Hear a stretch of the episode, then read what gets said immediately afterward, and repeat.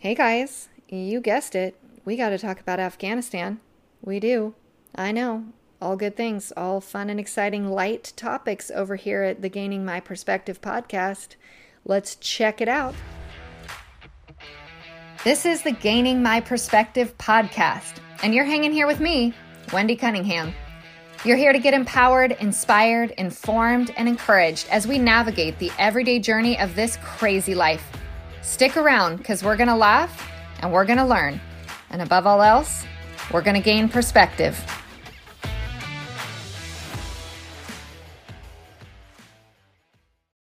Afghanistan.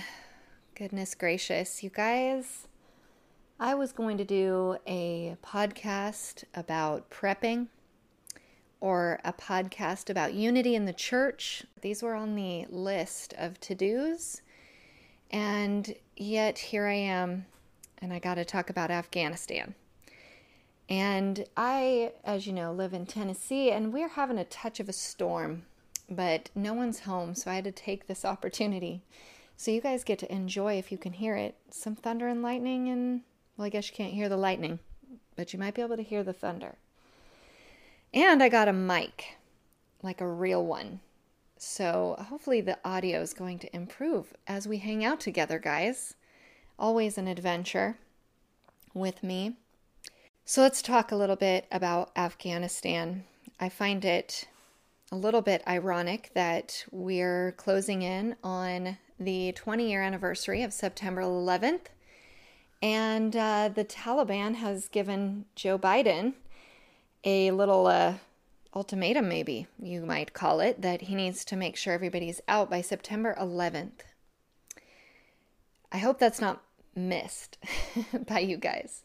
The reason why I wanted to talk about this is it's so heartbreaking. It's such a devastating consequence, what is happening in Afghanistan right now, of the sinful nature and the fallen nature of man. I want to go back to why were we even in Afghanistan, right? There's the reasons that we're told, and then there's the behind the scenes reasons, and then there's the reasons we may never really actually know. But it is naive, truly, to think that we're told all the information. Why, why would we be? Of course, there's national security information and, you know, agreements and so much to understand that this is why I'm not president. My daughter today just said, Why don't you just be president? And I said, That is the last thing on actual earth I would want to be. And I told her, Who do you think the enemy is targeting above every other human on earth but the leader of the free country that is established under God? Do you not think that maybe the president of the United States is for sure a top five, if not top two target of the enemy of our souls. So it doesn't matter if you are a fan of our president, no matter who our president is. I do hope you will pray for them.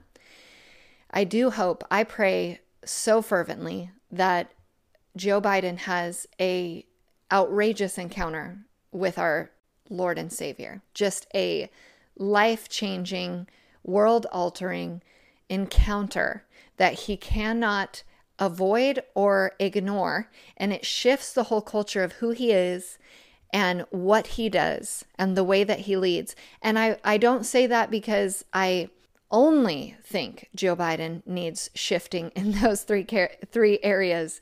I think Trump also needed that. I think every president needs a radical encounter with our Savior in order to effectively lead this free nation. And I just fear that it is the absolute last thing on any of our presidents' list of to dos to pray or to seek the Lord or to, to check in and, and discern whether or not he's leading in the way the Lord would want. I just don't know if that's a top priority for any of our presidents, and that's unfortunate. But that's neither here nor there. Let's go back to why are we in Afghanistan? We had a bit of an incident September 11th, 2001, here on our great nation's uh, home soil, home turf. There's a myriad of conspiracies around September 11th, and I don't want to dive too far into it, other than to say there was advantages to September 11th happening. And that is obviously there's, I don't need to tell you the disadvantages, those are obvious. The advantages for our for the administration that was in place were that was that it united a country that otherwise might not have been very poli- politically active. It was in a time where things were relatively smooth coming out of the 90s where it was like you know we we've talked about this on other podcasts where the racial divide was probably at its lowest in our entire nation's history we were just thriving coming out of the 80s just feeling on top of the world. Interest rates were going down. NSYNC was really popular, you know, like boy bands. Things were looking up for the United States, and people were not very activated politically. They were not unpatriotic, but I wouldn't say they were patriotic. And I will tell you, I was um, just a couple days shy of my 18th birthday when September 11th happened. I was in college, brand spanking new. Um, college student. Actually, September 11th was my second day of college. so, um, first time away from home. It was a, an alarming time, right? We all remember what we were doing, where we were. And I, as a 18 year old, you know, soon to be 18 year old, put a flag on my car, a flag bumper sticker. It was the first time I remember having any sense of pride in my country. Not that I was not prideful in my country before, but I was on board for whatever we needed to do to rectify what had been done to us. And that was a spirit. I mean, I don't know if you recall if you were around on um, overpasses, there would be signs, you know, never forget, and American flags, and at schools on on chain link fences and murals, and it just seemed there was flags all over the place. It was a moment in history where we were all united and in agreement about this conflict. Now, keep in mind, the last time that we actually like sent soldiers on the ground pre 9/11 was Vietnam, right? So like that was not a favored war for our country. That was not the same spirit of let's go. People were very mixed about whether or not we should have been at Vietnam, and I think now we can look back and say, "Yep, shouldn't have done that." Easier said than, you know, so hindsight is 2020. So when we were moving into Afghanistan looking for Osama bin Laden and and you know whoever was responsible for this egregious act on our country, we were all unified behind the reason to go there. Now, it I'm I was 18, so you know, give me some grace, but it never once occurred to me that there could be any other reason that we would go to war with a country never occurred to me that other than you came and did what you did to us, now we will go and find you and hold you responsible. That seemed to be a good enough reason, and certainly the only reason I could have ever imagined why we would have been in a war in another country. Well, then we then the Afghanistan, you know, war on terror and we've talked about this too. It became a war on terror, which was a slippery slope. There's no country that you're at war with when you're at war with terror. With terror, what is that? Fear? You're at war with terror, okay? So there's no country, there's no specific group, there's no people group, there's no um, administration of any other country that can be, fall into that definition. And this is where things got really slippery, and this is where you can see another advantage. Terror could be anything, it could be anyone, it could be any country, it could be any leader, dictator, and it could even be a civilian of the United States of America. Now, in the aftermath of September 11th, we created an entirely brand new branch of government, Homeland Security. Didn't exist before September 11th, and we were all about that life, right? We were here for that. Absolutely, Homeland Security. Absolutely. And through the implementation of Homeland Security, we got things like the Patriot Act, which most people aren't even aware of the Patriot Act, but that was, gosh, early 2000s, where it essentially allowed for the collection of data in America, where anyone could be a terrorist. We at home are called domestic terrorists. We're not foreign terrorists, but we are certainly a threat, right? So the Patriot Act, aptly named, was slipped right by us we didn't even notice that this was eliminating certain forms of search and seizure rights or limitations, I should say. It eliminated limitations on our government. It allowed our government a little bit further reach, and we gave up our privacy. This might sound familiar to you for the sake of safety, because it was for the greater good. It was to keep us safe. My goodness gracious. That allowed for data to be collected off of our own personal cell phones, personal conversations to be recorded and collected, because you never know. That allowed for um, cameras. And this is something, if you guys have not watched Snowden, there's a documentary about Snowden. There's also a um, dramatization movie about Snowden. Both are good. Both are super important for you to watch and understand. Edward Snowden is currently living in Russia. He's truly someone that gave it all up to alert the American people to the absolute atrocious overreach of government allowed for under the Patriot Act and abused by our our government has abused that reach. There they can and do turn on the video of your cell phone whenever they want turn on the video of your computer whenever they want, collect that data. It is allowed, they are allowed to do it. Now, again, I don't want to get too slippery slopey down a conspiracy rabbit hole because I know that sounds really crazy and conspiracy. Look it up, give it a little look see. This is it's called the Patriot Act. It's renewed. I don't know how frequently it's renewed, but it isn't it's been renewed ever since because people don't even understand we gave over this power. That this has been going on for some time under the banner of safety, homeland security, because we, the people, are the ones that are truly the threat. And jump ahead to just a couple days ago, where the three top terrorist threats, the top terrorist threats, as we are literally watching what is going down in Afghanistan, the Taliban isn't even on the list of the top three terrorist threats. Threats. Top one is mamas, moms, who are vaccine hesitant and against masks. We are the number one threat of terror. Okay. Number two is anyone questioning the integrity of our election. Number two. I can't even remember what number three is. But I'm sorry. Are, should those be? Just give me a level headed response, please. Should those be the top two terror threats to America, given the fact that we are dealing with a potentially leaked virus that is wreaking havoc on our health and our economy and uh, not just America, all globally. Potentially a biological weapon, who knows? We are just no one's pressuring anybody to get to the bottom of that.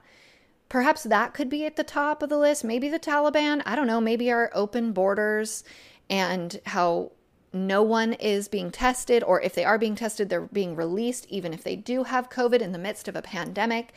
We're seeing organized crime just absolutely having their way at our southern border. Perhaps that could be on the top of the list, but no, it's moms. It's moms. It's me. I'm your number one terrorist threat, guys. So, this is what was gained by something like September 11th, okay? And not to mention the fact that it has allowed us the premise to have spent two decades putting boots on the ground in another country, forcing our way of life on another country. Now, are there advantages of us having been in Afghanistan? No question. And I don't mean advantages like, oh, you know, natural resources and all the other reasons why you go to war in a foreign country. I'm talking about actually the security and safety for the women of Afghanistan, the children. Absolutely, there's an advantage for us being there. And no one will argue that that's not good. But what we are seeing over this last couple of days is the fact that if you are handed something that you didn't fight for, you will let it go. And this is actually a really unique part of the American story. We have what we have here because we've fought for it and died for it and sacrificed for it. Period. That's where the patriotic heartbeat, the undercurrent of this country comes from and came from. Nothing was given over. It was hard fought and won. A heavy, heavy price was paid for the freedoms that we now take for granted. That's why there is a spirit of patriotism. That's why we always say freedom isn't free because it isn't, and we know it isn't. Now, when you go and try to take what is so great about America, our democracy, and our freedoms, and you try to implement that in another country, don't get me wrong. Of course, I think that it's the best way of governing. Of course, I think it's the best way of living life. Absolutely.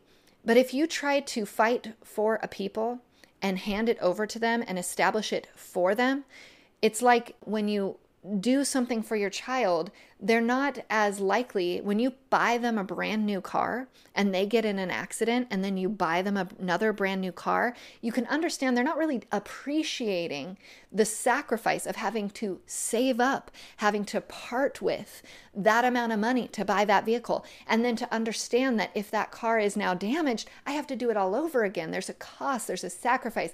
I understand because it is my blood, sweat, and tears that that raised that money, that bought the thing. I appreciate it in a different way. This is also exemplified in home ownership. The value that we find in something that is ours when we put the term sweat equity into our home, into the home that we own, the value that is added is ours that is it creates a different environment right this is why and i've lived in rentals and i have not improved the home because why would i I've not remodeled. I've not even repainted the homes that I've lived in when I rented because I know it's temporary. I've not sowed into the community because I know I'm not there forever. Now, can you do that if you're a renter? Of course you can. And I know people, my father in law being one, who poured tons of his blood, sweat, and tears and money into rentals that he's lived in. It's uncommon. It's not the nature of how we do it. And ironically, another side tangent there, that is part of the Marxist ideology is to eliminate homeownership for exactly that reason. We we don't want people tied emotionally or mentally or spiritually to the place that they live. We want everyone to be more dependent on something being given to them than something being earned by them. So back to Afghanistan, because it was not a system that was earned, fought for, by those people, it was always going to be a slippery fish. It was going to be hard to hold on to because it's underappreciated, right? And I'm not being critical. I'm not, this is not me being critical, I should say, of the Afghan government and how they essentially abandoned all the 20 years that we've poured into that country in the matter of an, a couple of hours. I'm not meaning to be critical in that way. I'm only trying to point out that it makes sense to me that when the burden of the defense, of the actual sacrifice, at the precipice of having to really fight without assistance of another country, it would be daunting. It would be scary. It would be intimidating. It would be easier to run. And that's exactly what happened in Afghanistan. As we tried to withdraw, do I think we should have withdrawn from Afghanistan years ago? Absolutely. Absolutely. That's not the question. And unfortunately, that is what Biden focused on in his address of the nation is I don't question, I do not regret, I don't second guess my decision to withdraw from Afghanistan. No one is questioning your decision to withdraw from Afghanistan. Of course, we should have and needed to withdraw. The question is did we do it responsibly? Did we do it in a way that set them up for success? Did we do it in a way that respected um, the countless people both Americans, Afghans, other nations that are on the ground in Afghanistan that will pay the price of our irresponsible removal of our troops out of there. So, what happened, just to give you a very quick overview, is we announced we were withdrawing. The Taliban that was this is like think of it as like antifa right? It's it's not another nation state. It is a group of people within afghanistan that were in charge of afghanistan. They ruled afghanistan before we got there. We took them out and tried to establish a more democratic governmental system. Over the last 20 years some some would call it nation building. As a matter of fact joe biden called it nation building when he was a senator which now he's saying he didn't support nation building, but he most certainly did. You can go look up the quotes of him saying such things, but that's neither here nor there. We attempted to put in a better form of government. And when we announced that we were no longer going to be there to help enforce against the Taliban, the president of Afghanistan, the person who was meant to stay and be in charge, immediately fled the country, left, left his people. I don't know where he went. I don't know what he was thinking. I'm sure there's a lot of the nuances. I'm not going to pass judgment on this person. But what happened there is the Taliban immediately, immediately came in and started establishing themselves as the governing force. And all of our weapons and equipment that we, America, brought into that country to fight against the Taliban and equip the Afghan people to continue to fight against the Taliban immediately fell into the hands of the Taliban. Now, the Taliban is a group of people who thinks women are, you know, likened to animals, um, that they are equivalent to animals, that they they're already taking women for wives of their soldiers. They're they're subjects. They're lower than. So the crisis for women in Afghanistan is very high. It is this is a dire and potentially deadly, but most certainly devastating, lifelong devastation for the women of Afghanistan right now. The circumstances they're going that they were not in one week ago and are now in I can't even tell you how fast this changed on a dime for them. There are also, I've heard upwards of 5,000, even 8,000 Americans still in Afghanistan that we have no plan to get them out. There are Christian missionaries in Afghanistan. Of course, the Taliban is not a Christian group. Christianity is treated very um, abruptly and finitely. It's a scary time. I cannot imagine I actually got a prayer request this morning for 233 Christian ministry uh, uh, missionaries, excuse me, are there and have been taken by the Taliban and have been sentenced to death tomorrow. I prayed. I am praying. I know that our final destination, our final home is heaven. And if they are about to meet Jesus, it is a good day for them. It is a sad day for us that this is what this is the state this is the blood that's on our hands this is the state of the nation that we're leaving. This is a similar thing happened in vietnam as we exited there. We should have learned. We didn't. This is worse. It was an irresponsible withdrawal and the costs are staggeringly great for the afghan people in particular the women Christian missionaries that are left behind, journalists that are left behind. There are um, dignitaries, diplomats, various Americans that have been there organizing and orchestrating the communication between our governments. There are people left behind. The airplanes that I have seen in pictures are full of Afghan men. They're at, at the lowest risk. The highest risk are women. I'm so sad to see that women are not being allowed on these planes and taken off and and rescued out of this situation if anyone is to be rescued that is most certainly who should be first up behind Americans. Now, here's where this gets complicated. And anyone who says, no, we do not want, you know, Afghan refugees coming to the United States is immediately targeted as anti humanitarian and like the worst people ever. And I'm like, y'all, this is complicated. Try to understand for a minute we are currently taking on an uh, an invasion. There's no other way to describe it at our southern border.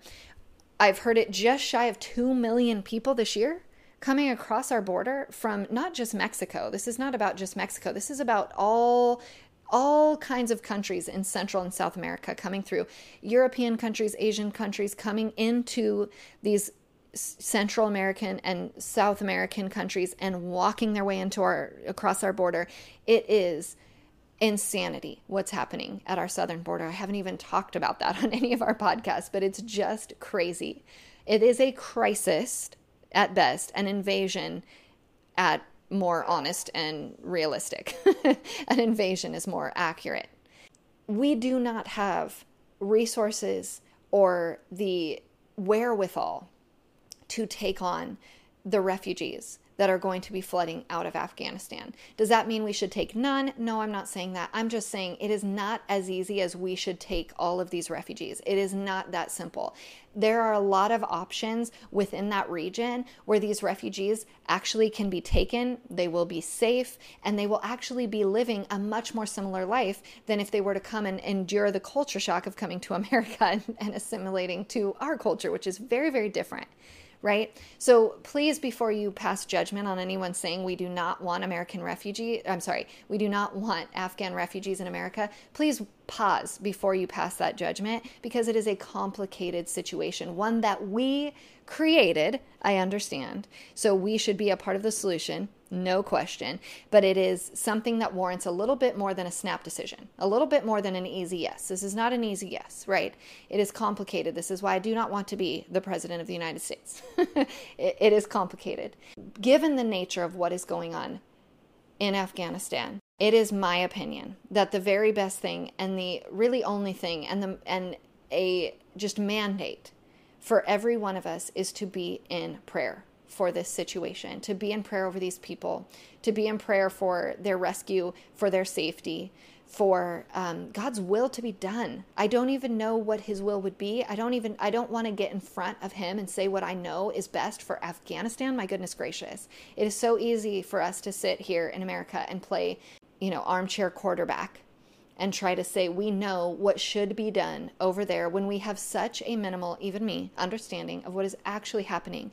But what I do see is people, and this is a sad video that I watched the other day, climbing up the landing gear of airplanes, trying to get out of that country and get to this one. There is something here. We are the light.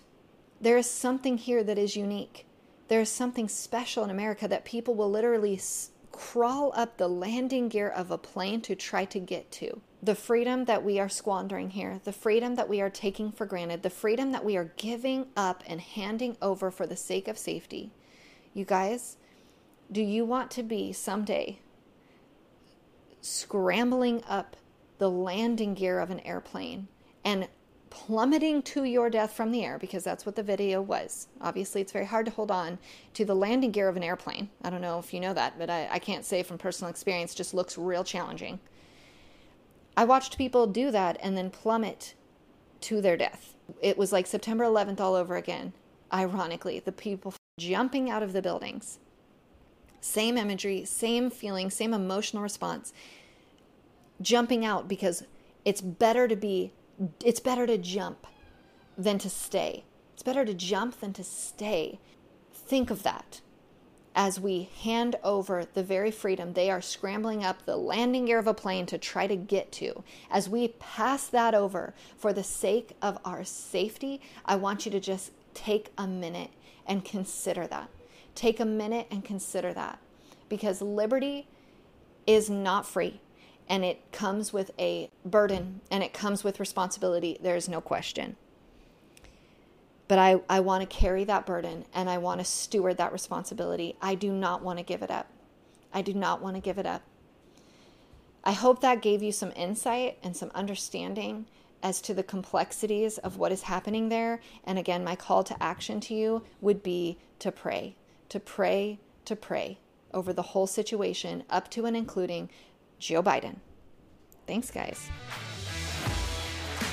Hey guys, thanks for listening. Don't forget to rate this podcast and tell all your friends. And of course, catch me over at gainingmyperspective.com.